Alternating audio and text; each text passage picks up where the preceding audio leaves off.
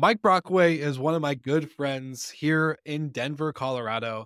And I've been asking him to get on the podcast for a while because he rides that perfect line of owner and operator. He invests in short term rentals and he also manages not only his own that he buys, but others here in Denver. And of course, I had to pick his brain on what that looks like on a day to day, what's his risk ratio when it comes to actually investing in bigger projects like one he currently has today, which we'll share a little bit more at the end of the pod. And of course, many other things from his tech stack, which I found very interesting, and many, many other things. So check out Mike Brockway on Slick Talk right here, wherever you get your podcast.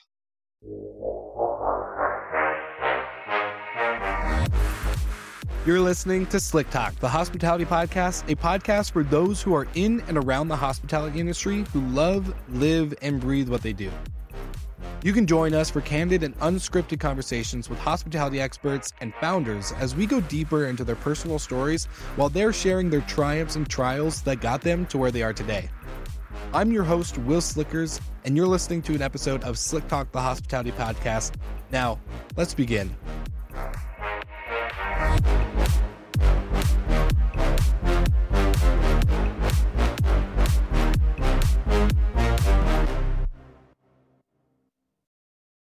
right, Mike Brockway, my man. I can't believe we're not doing this in person because we're in the same freaking city. But glad that you're here on the podcast. Welcome to Slick Talk. How you doing today? Doing great, man. Good to see you.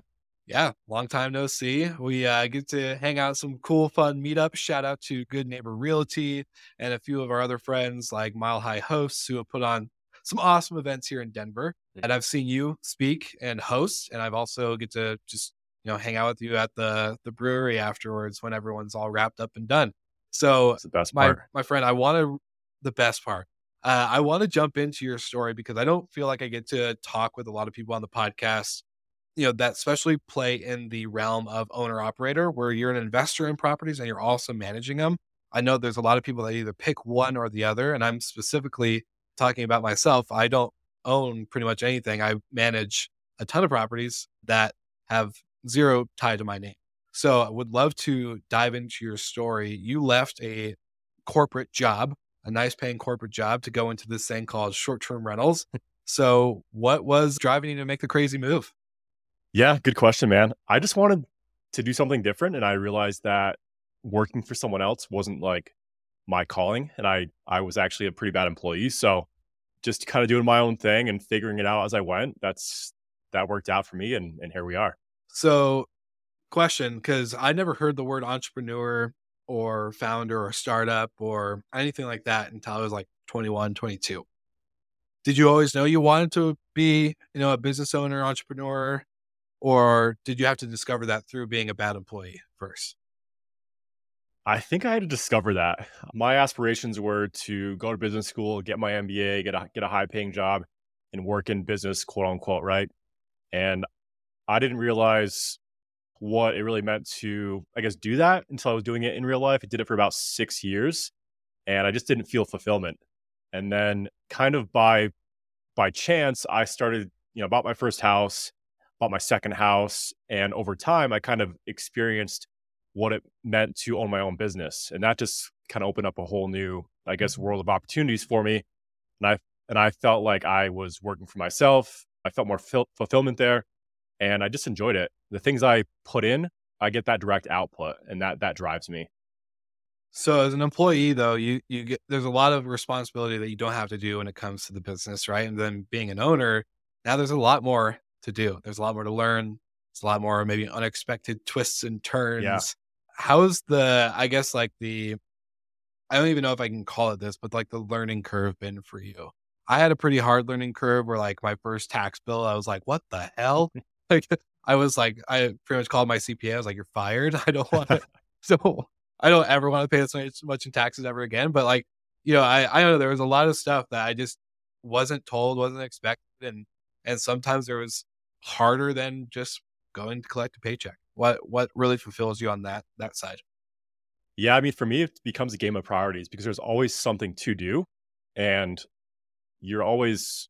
I feel like, at least for me, I'm always motivated to do something or work because again, I'm getting that direct output, and so it just becomes okay, how do you how do you spend your time? How are you allocating your time?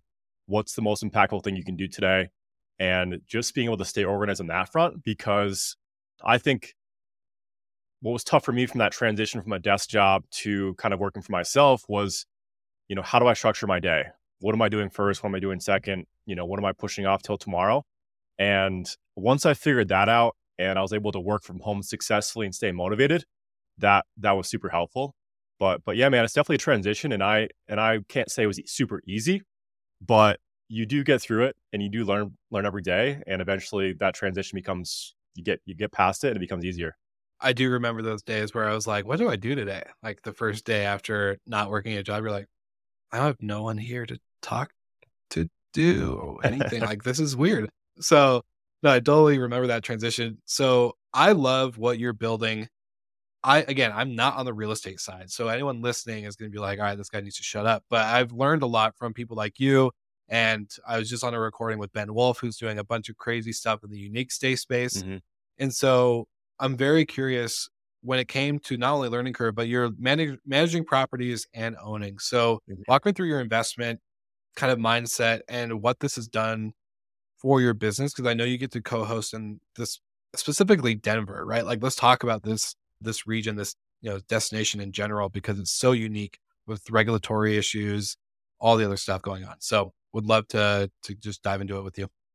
Yeah, and I, I kind of picked Denver by by chance. I, I had a couple friends lived out here, and I was looking to switch it up, move from New York. So I landed in just outside of Denver, Colorado. And I always wanted to own a property. You know, that's the American dream. I bought my first house. My house hacked that property. I had a couple roommates, and I was kind of house hacking before I really knew what house hacking was. And the light bulb went off, and I was like, okay, I can I can afford another property why not keep doing this right? How do i how do i reduce my housing expense and create cash flow? And so i did that a few times and my third property i ever purchased that was my first short-term rental. And that property i purchased and created two units so it was an upstairs and a downstairs unit. And my first airbnb was when my one of my tenants my, my long-term tenants that lived upstairs they lost their their job and they had to move. And so it was the middle of covid and I was like, all right, what do I do? How do I fill this unit and get that cash flow back? Right. And so I furnished it with some items off of Facebook Marketplace and it started making money. And I was like, okay, like this Airbnb thing isn't too bad.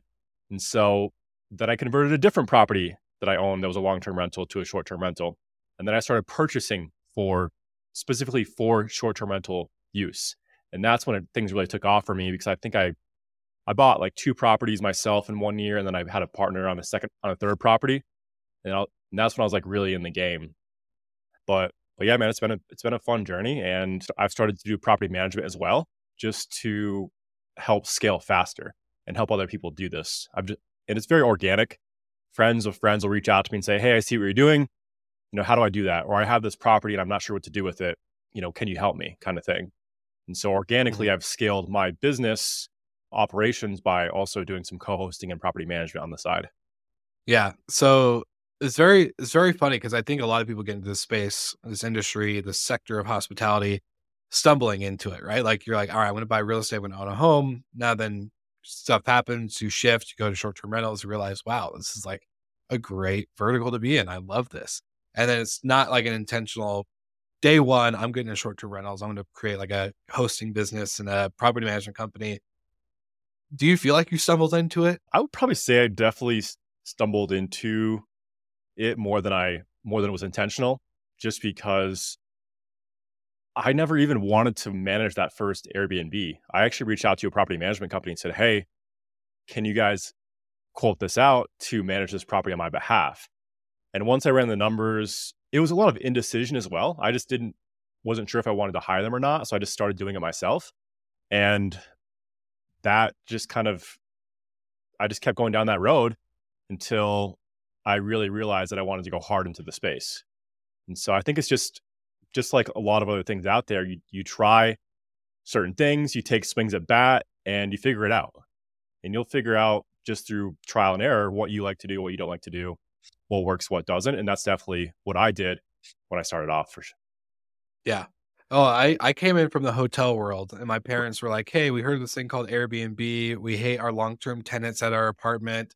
It's a nice apartment. It's nice on a 5 5-acre land plot, Mhm. all this stuff. Do you think you can run it?" And I was like, "Oh, yeah, it's like a hotel, right?" I but I in my head in the beginning, I was like, "Where's the front desk gonna be? Like, where how are we gonna check people in, right?" And then I discovered smart locks, game changer, right? Yeah. So I'm curious, 100% technology, but I come from that traditional hospitality side, right? Like taking care of the guests, guest experience. Mhm. That was that was the model, that was the business. How have you maybe seen this playing from an investor operator side? Do you see a shift towards more hospitality, guest experience, or are you optimizing for capital dollars? Yeah, I mean, I'll be honest, when I first got into it, hospitality was not on my radar. I was like, all right, I want guests to come in, pay me, get the heck out. That's the thing. And I think you can start off with that mentality, or that used to be possible maybe a couple of years ago when the space Mhm. wasn't so saturated with like professional operators. But that's definitely not the case now. I've transitioned to definitely focusing on the guest experience. You know, we we like to be better than the competition, and you know, you can't help but hear about like the Airbnb bust and oversaturation Yeah. in certain areas, right? We kind of touched on the, the the regulation in Denver, which helps the saturation, but I want to stand out and have the best properties. So if we do face another scenario like COVID or or when people stop traveling during a recession, and there's two properties or multiple properties side by side, they're going to pick my property because there are better amenities. The guest experience has been better, the reviews are better, and we just stand out in general. So I just think that it's super important to just be better than the competition, be the best out there, and invest into your properties. So those are like long-term assets, and they they are they are you know you're not gonna have to shut down or close your doors because of a recession. Yeah. What's a simple hospitality practice you put into place that you didn't have in the beginning? I would say just small things like automation when it comes to messaging, reaching out to guests Mm. With the automatic message that says like, "Hey, you know, did you have any trouble checking in yesterday? How's your stay going? Let us know if you need anything," kind of thing, right? And that doesn't take a lot of effort because you can automate it. And even just reaching out after their stay and saying, "Hey, having a post stay message. How was your stay? How'd everything go? If you have any mm-hmm. feedback, please leave us the private feedback here. But we'd love if you could leave a, fi- a five star review. Super important to us. And then even other small things like this was our first year where my friend Whitney, who's one of our who's our main cleaner, she owns a cleaning business. sure you know, Yeah. you know Whitney. Shout out to Whitney. Um, she she likes to do decor and certain furnishings, right? So she actually went out and put Christmas trees and dec- Christmas decorations in some of the properties, and she got a lot of Oh, positive feedback from guests saying like, "Hey, you know, it was it was awesome to come to Denver to celebrate Christmas and have the the home feeling like you know it was it was very festive." And so just just small things like that, and you kind of build on that, right? You don't have to do everything right off the bat, but as you lean harder into the space, you can add certain things to make your guest feel more welcome and just just increase that guest experience. Yeah. For context for the listeners, can you tell us like when you started and where, like from where you started to where you are today, time wise, what year? And then I have a question to follow up on that context. Yeah, so I started I bought my first property in 2015, and that was just because I wanted to start owning I wanted to own real estate. And that property was a large 3,000 square foot house. I had a couple of roommates, and then I moved on to my next duplex the following year. And so I guess that was nine nine years ago. I've been buying real estate. I've bought, been buying a property or two each year, just slow and steady. I'll have people ask me at meetups and you know in certain certain scenarios like hey how did you do xyz or get to where you're at now and there's really no secret it's just consistency over time and being scrappy and just being cons- being scrappy and consistent i would say Well, so with that context in mind for the listeners, I want to know what's one thing that you wish you knew earlier on after learning it throughout the the last, you know, handful of years. The first thing that comes to mind is i wish i knew i didn't have to put 20% down when i bought a property everyone thinks that How did you just how did you discover that? I discovered it after I bought my first house and put 20% down. And then when I went to search my second house, I was working with a different realtor and a different lender. And I kind of expressed, like, hey, I just bought a property last year. I don't think I can afford another one for another couple of years, right? And just kind of being around the right people, mm-hmm. they basically turned me on to a different loan that only required 3% down. And that's kind oh, of wow. and, and big difference. Yeah, huge difference, right? And so and that's one of the issues for people getting started is capital. I mean, where are you, where are you getting 20% to put down on, you know, half million dollar homes, especially in a market like like Denver that's pretty expensive. And so once I realized that I could have better utilize leverage, that's when I started to add kind of fuel to the fire. No, it's really interesting. It's the expensive lesson to learn, right? Like the 17% difference between 20 and, and 3 mm-hmm. uh, but you know, I, I, I find it you very, very interesting, right? Like I, I, I've said, I'm not an investor. I don't, I don't buy properties. So I don't have to go through that painful process of putting the money down, buying the furniture, doing all the things. I'm curious, you know, when it comes to being an owner operator, what are number one like I hate asking like these types of tips and tricks types questions because sure. they're not really like my style, but I am curious because for those who are listening, if they're mostly managers, we we have a lot of listeners on the podcast that are I would say like well seasoned veterans in the space of like property managers. They have a brand, they're in either one location or they're they're multiple geographic locations they they implement hospitality like right they have they have this thing. Mm-hmm. but what do you think are like the pros and cons of being an owner operator versus just one or the other? I think just the experience you gain from being in both being kind of playing both sides of the field is invaluable. And that both skill sets spill into the other i would say and complement the other. I had a just one example is i you know, a friend of mine reached out. He's a realtor. He was a realtor in Denver. He used to work for BiggerPockets. He relocated to Michigan. He's a and he's a successful realtor out there. He said, "Hey, you know, I got a client or a friend who's looking to move back to Michigan, potentially rent his house. Can you help him with some tips, tricks, or property management?"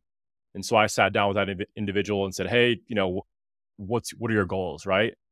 And my you know background or my experience now as an Airbnb or short term rentals. And so I kind of talked to him about that. And I was able to have a conversation with him holistically about his scenario, how he, could utilize a HELOC to pull some equity out of that property, purchase the furnishings, and feel more comfortable about going into the short term rental world in that space. And then I'm at the end of the day managing it, right? So, long story short, I'm able to offer tips for him based on my experience as someone who's purchased a lot of properties and utilized leverage to purchase the next property or pull capital to invest in that property, right? And add value. And so without that experience, I wouldn't have been able to sign on that client as a as a co-hosting client. Now, how do you manage to do both? Like you have a big project going on right now. Like you and I before this recording, we're talking about it. And it's a lot. Like you you kind of talked a little bit about, you know, you had a day, right, where contractors are all over each other and kind of landing out the wrong times, and just little things, right? So how do you manage that on top of guest communications for your properties that you're managing to then managing cleaners and working with Whitney? And there's just so many moving pieces, right? It's nice that you're local. I do got to say, like, sometimes I do wish like I heavily invested in the destination I'm currently in, but it's a lot still either way. So I'm just curious, how what's your approach on management and all the moving pieces, plus having a personal life, you know, as an entrepreneur, we don't get into this just to lock ourselves 24 7 into our basements in our, you know, doing podcasts and other things all, all day long. Yeah. We, we want to have a life. We want to be able to spend some of the money. We want to be able to, you know, build freedom. So curious how you manage it all. Well, the secret is you just give up your personal life. No, no I mean, it's, it's definitely tough, but I, I look at it as a, I'm working, I'm working in seasons and right now I'm just in a busy season and that's temporary. And you don't want to you don't want that to be continuous because that's that defeats the whole purpose of all this, right? And so there is a light at the end of the tunnel for me on this project. It should be done in a couple months, I would say, furnishing and getting it online just in time for the nicer months, nicer nicer summer months here in Denver.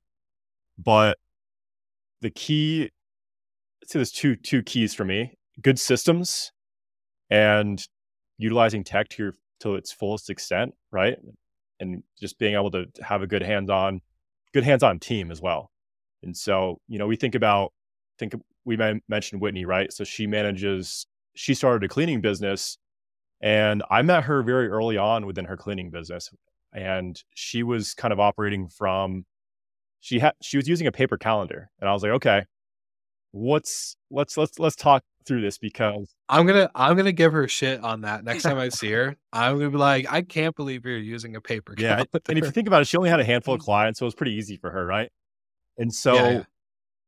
I'm like, okay, I have you know multiple properties I want you to clean, and she started off with just one, right? And I we kind of test trialed mm-hmm. that trialed that, and I had my old cleaning crew as well, right? So she started cleaning that one property. I'm like, hey, this this is not going to work for me because I'm using a digital calendar. We're in Discord, which is like Slack. We're creating text automation from our property management software. You're going to get these texts. I want to know you got that you got these texts. You know, how am I going to know that it made it to your calendar? All those kind of things, right? Just just checks and balances. And so, I would say because my business was growing, it helped Whitney's business grow pretty quickly as well. And so we built a strong partnership there. Now she has her own Discord channel. Now she has a Google Calendar for all of her clients. She invites me to the calendar to cleanings so I can see that she got the, the invite. She gets the texts. There's, there's a number of things we've built in so our two businesses can work side by side without without any, I guess, missteps. And so she's yeah. she's a big part of the team on that side of things. And then also, you know, going along those lines, just the who not how. You know, who else do you need to partner with?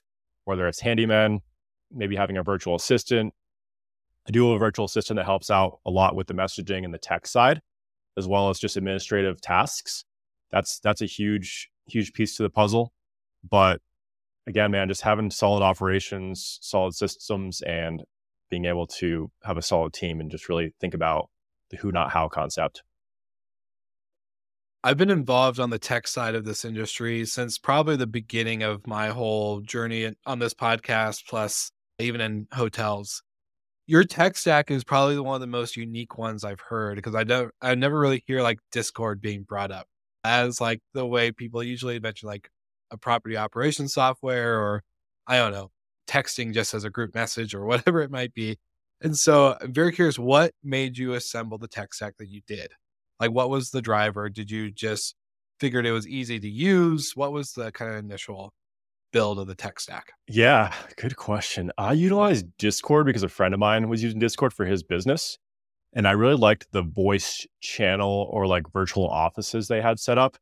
And that really stemmed from needing a communication platform for virtual assistants to work well within, right? So I think a lot of people will hire their first VA and there's not really a lot of insight or accountability on what they're doing day to day. And so Discord has a few feature where your VA or employee or whoever can be in their virtual office and I can just jump into that channel and I'll be like, hey, what's up, Will? Or hey, what's up, Whitney? And they'll hear that on their speaker on their PC and they can they can chat back to me. And so it's just like walking into someone's office. And that was my way of having creating accountability for virtual assistants. And from there it just grew. We created different channels, you know, for like guest messaging, reviews, post day stuff cleaning, supplies, all the different things you need, just like you'd build out a Slack channel. And that just from there just kind of stemmed from that. So because I was in Discord, I knew Discord, I suggested it to Whitney. And now she has her own Discord channel and her entire team is in there. There's a channel for every single property that, yeah, I guess it just just blew up from there. it's so funny. I, I know there's going to be some tech people listening to this episode and be like, what? They're going to come after you. Just ready. You're going to get a ton of sales outreach to move away from Discord into something else, but I'll let those companies do what they wish right. and I won't be involved. So, you know, do as you do as you want with that information. But I just think it's really unique because like I think, you know, it's what you don't you don't know what you don't know, but as you build out yourself, you find out what works for you. And I think a lot of the times in this industry specifically, and I hate this like terminology, but I have to say it because it's more of how it's approached. But like the traditional VRM, to versus the Airbnb host like category of this industry. And I think it's like you don't know what you don't know, but if you could do it right and you could do it at scale profitably with proper things in mind, like as you mentioned and I mentioned regulations and guest experience, right? Like as long as you're doing what works for uh-huh. you Yeah. and those things are aligned in some regard, I don't think there's an issue. But a lot of people in the space have a very hard time with that. Maybe at least in the sense of the big headline stories of the Airbnb parties and the the you know Airbnb gurus who teach you I can make you a million dollars in one year on Airbnb, like you know all that stuff, Yeah. right? Like obviously it's going to get the the rap that it does. How has like getting more involved in the industry? You're speaking usually at like a good neighbor summit, uh, not a good neighbor summit, but like a good neighbor realty uh, meetup, or we were at Mile High Host with the good neighbor summit. Mhm. So I'm just curious, like, how as you get more involved, how are you seeing the landscape of our industry form and shape, specifically in this area, but with other people that are operating all over the world? Yeah, I think it's I think a big metric or thing to keep in mind is are you operating on a professional level? And as regulation gets stronger, as competition and saturation goes up, you have to operate as a professional. You can't just kind of wing it and have, you know, bad amenities or a poor guest experience. That's going to help. That's really what's going to create the uh, survival of the fittest. And you got to take that seriously, right? I think anyone could put a property on Airbnb a couple of years ago and say, "Hey, I'm just going to kind of just just do it 50%." But now I think you really have to just just just be able to level up and operate as a professional. And if you if you're not doing that, you're not going to make as much money at minimum, or you just won't won't survive out there because guests expect expect a lot more now. Do you feel like you're always learning when it comes to like professionalism and growth and like being able to implement new things? Or once you have a system that dialed in, do you feel like it takes a while in order to have something kind of break it?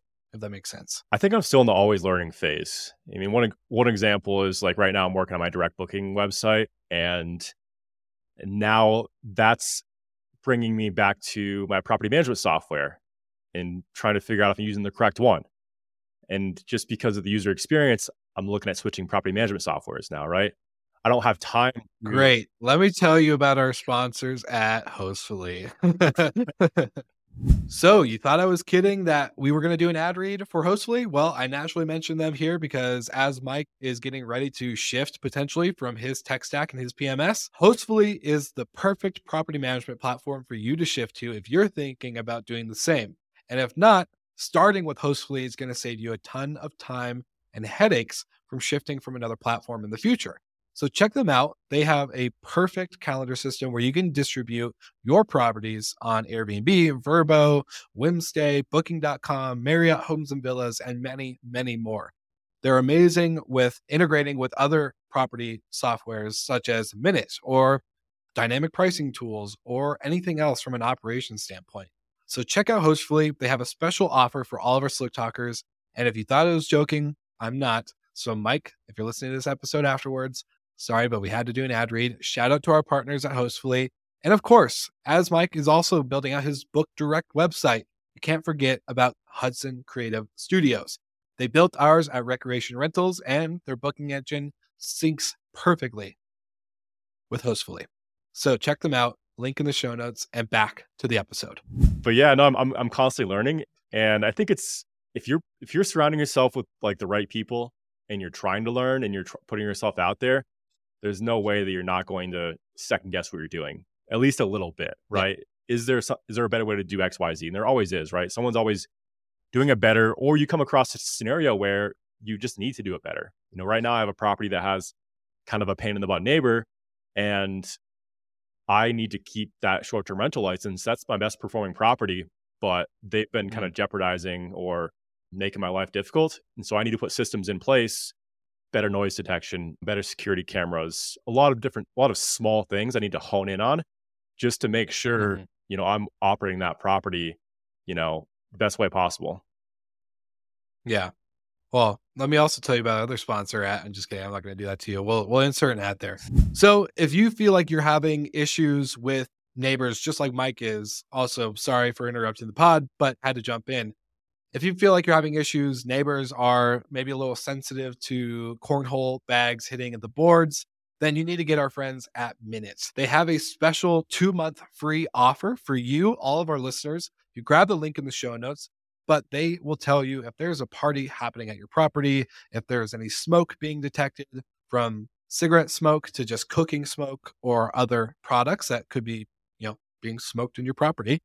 And of course, many other things. We had segments with them here on the podcast called Minute with Minut with Nathan Smith, and they're super fun, educational, and of course, good for you as an operator. So if you are struggling with certain things like neighbors complaining, parties happening, not being able to tell when that's happening because you're remote or you're local and you just don't get notified because no one has anything to say to you, then get with Minut. Check them out here. And of course, like always, back to the episode with Mike Brockway here on Slick Talk. I'm curious, like, what what is what is the issue do you think with this property? Is it the location outside of the neighbor? What's what's really causing the issue here for them at least? Yeah, for, I think it's just just noise after hours, really. And so the first complaint came like the first month operating the property, you know, about a year and a half mm-hmm. ago, and and they were like, they complained because the, the the they said the cornhole was too loud.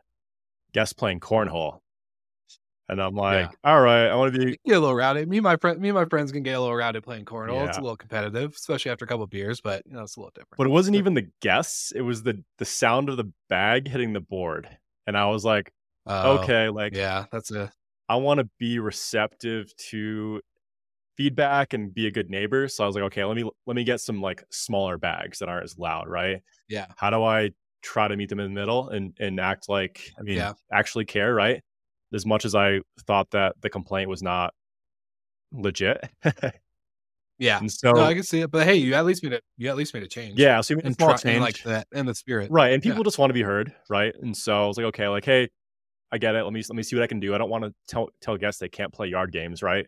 Yeah. You know, it's my property. I spent a lot of money on it. This was like the most expensive property I've ever purchased and has the most revenue out of all of my properties. So we got new new bags for the cornhole boards, but now it's just it's just people outside in general in the hot tub, mm. stuff like that. And people are on vacation. They want to enjoy the amenities like the hot tub. And I have a sauna in the garage and I have yeah. a gym in the garage, right? So people want to enjoy that really cool outdoor space that we have. And for me now, it's just a matter of I'm just going to have to crack down on on guests or potentially turn guests away that may potentially be an issue, right? I think I think someone mm-hmm. might everyone's booking right now without hesitation. But if I start sending messages to guests saying, hey, as a reminder, there's absolutely no partying or large gatherings allowed, and you have to be inside after 10 p.m. Some people are going to say, okay, let's let's find another property, kind of thing. Like these guys are too mm-hmm. strict. This host is going to be a pain in the butt, and so I it, it could start to impact revenue, and and that's that's not good for any operator, right?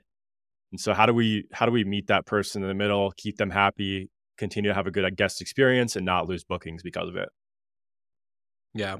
How close are the houses to to each other from you know, one yard to the the next? They're they're pretty close. This property was built in 2016, so it's a fairly new build. And I would say they're probably 10, 15 feet apart, the buildings themselves and their bedroom, the neighbor's bedroom is on the back corner of the property, which is close to the backyard and the mm-hmm. hot tub. Yeah.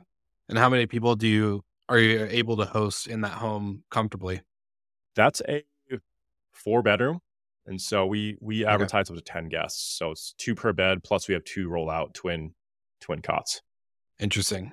Yeah, I can see it, but like I, after just doing like a big couple group travels myself, like I think it's unreasonable to like obviously people are yelling and shouting it's a little different but yeah. most people for the most part especially at that size property they're probably paying a decent size rate mm-hmm. they're probably not the people that wouldn't be able to afford it and cause riffraff so they can afford it they're probably a little bit more respectable mm-hmm. granted you take the alcohol you know ratio in the mix that could change but even with my buddies like on a bachelor party we we all were up until 12 1 a.m in the hot tub Neighbors are close. We're not yelling. We're not shouting. We're not blasting music. We have music on.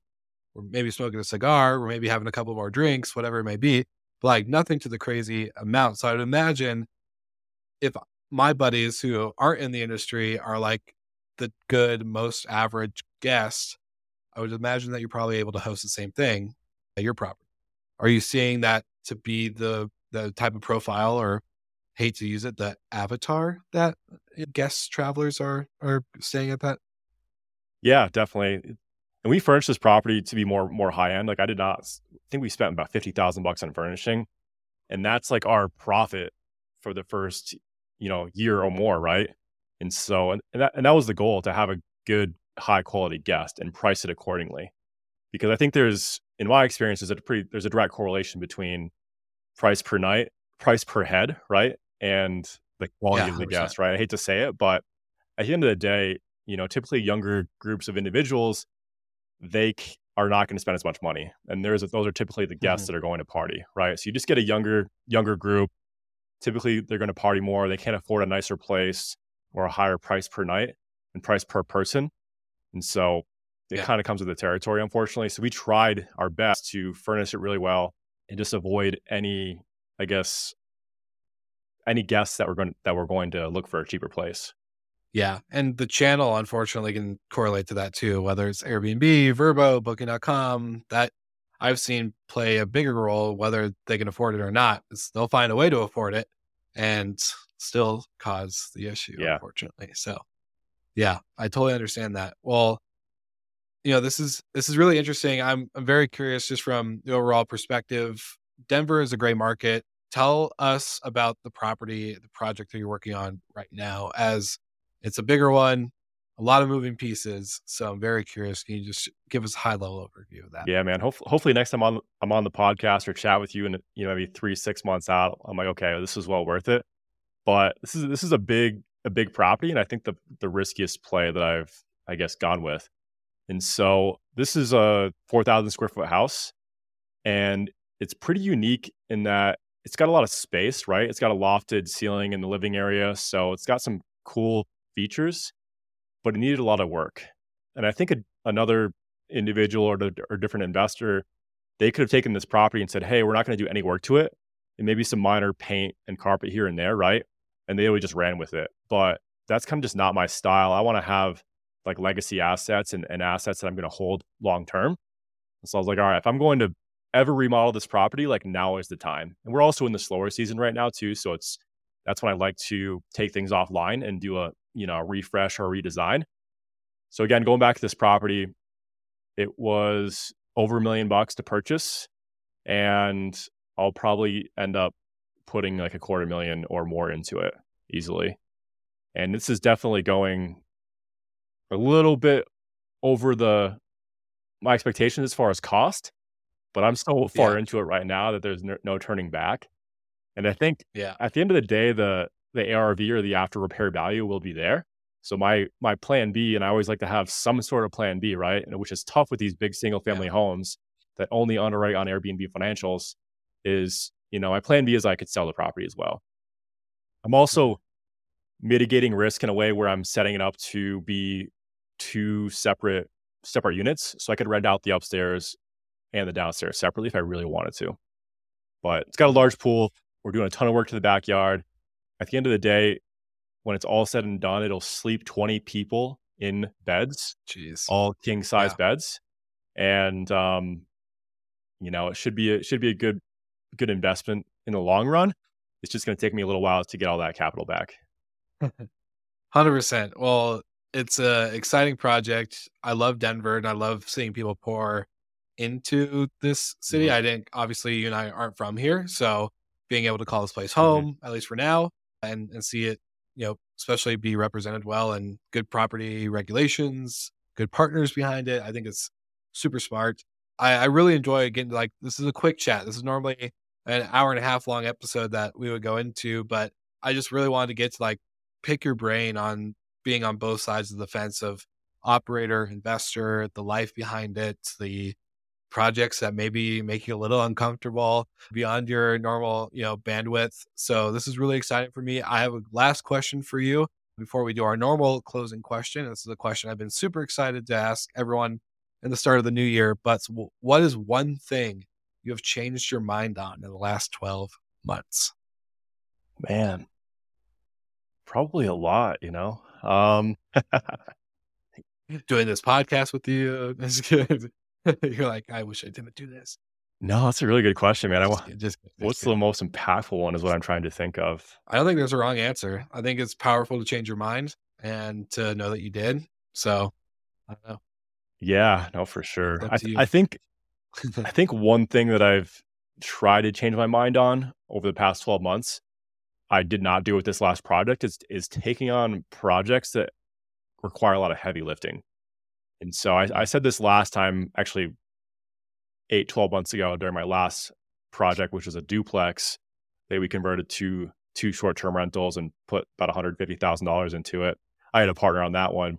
But I think for me, I don't want to do projects that are going to impact my my lifestyle as much as something like this Mm. does, right? And I can I can do this, you know, 20 times, not that I have, but you can do this over and over. But every time there's a lot of heavy lifting involved. You're managing a lot of contractors, in my case, subcontractors. I'm kind of acting as like the project manager or The GC on the job. Yeah. Yeah. And so it's a lot of capital injection. Like, and I've, for me, I've, I've utilized equity in other properties to fund that. And if I was, if I wasn't an investor myself, I wouldn't have equity in existing properties to do the things that I'm doing now to grow my business. I think that's an important point. But just, just kind of saying yes to things that are going to align with my lifestyle, my friendships, my relationships, and just kind of all the things that guys like you and I are are searching for as we're going into this, something like this, right? You know, you and I had a Yeah. conversation about about family recently, right? And you life is short, man, and you gotta Yeah. you gotta focus on the things that are important, not just hitting this goal that could be arbitrary or this number that could be arbitrary, thinking you're gonna find fulfillment when you hit it, right? And I think anyone that's been through Yeah. this process or has set a big a BHAG, a, a crazy goal, and then they hit it, you know, you Mhm. don't necessarily um, feel like you're you're done and you've won, right? There's always something else you can do, another goal to set. And so just consistent reminder of like, hey, why are we doing this at the end of the day? What's super important? Why is that super important? And just sticking to that, man. And like, hate to go on too long of a rant right now, but I have a very hard time not sticking to that. And I like to Mm. I like to achieve things and I like to work and I like to I do find fulfillment in that, but I'm always looking back and saying like, you know, I I wish in 2023 I spent more time traveling or with family or with friends and kind of watering certain relationships that I that I maybe didn't focus on as much as I wish I would have. Yeah, great response and a great answer and a great thing to change your mind on. I I heard on another podcast outside of our industry, the host said, you know, I believe that we're all chasing something or running away from something. And he asked his guest, what are you chasing or what are you running away from? And I think that statement is true, but sometimes the thing that we're chasing is uncatchable or unachievable in the sense it's always going to move. The field goal is always going to go further down. And that's something like, you know, you can get on a spiritual level or you just get down to a level of like, you know, understanding that there's always, if you're wired the way that you and I are, that goalpost will never, you'll never catch it. And you're going to be the dog chasing its tail that will never be able to actually fight it. So it's just, it's a hard lesson to learn. So constant daily reminder for Mhm. sure. So that's a great thing to, to change your mind on and to learn. Last question for all of our guests on this podcast is always what's one link, even though I'm going to put all of them in there, what's one of them that you want people to go to to connect with you outside of the podcast? Yeah, I'd say I'm most active on Instagram based on all out of all the platforms. My my personal Instagram is M Brockway 120. And then if you want to check out my business Instagram, it's Zen House Homes. House spelled H A U S. ZenHaus Homes. The cool, the cool house, Exactly. That's the new brand. not the reg, not the regular. Yeah, yeah. Well, I love it, Mike. This has been such a pleasure. Glad we finally got to do this after a couple of different attempts. And like always, for all of our slick talkers out there, make sure you give Mike all the love that you can. Like, subscribe, follow, support, message, everything and above. And of course, like always, we'll see you all again next week. Thank you so much for listening, and thank you to our show partners for making Slick Talk, the hospitality podcast, possible. We hope you enjoyed the show, and we would love to connect with you outside of the podcast. So you can follow us on all of our social media channels for daily hospitality content or find us on slicktalkthepodcast.com. And don't forget to rate, review, and subscribe so you never miss an episode. I'm your host, Wil Slickers, and we will see you guys all again next week.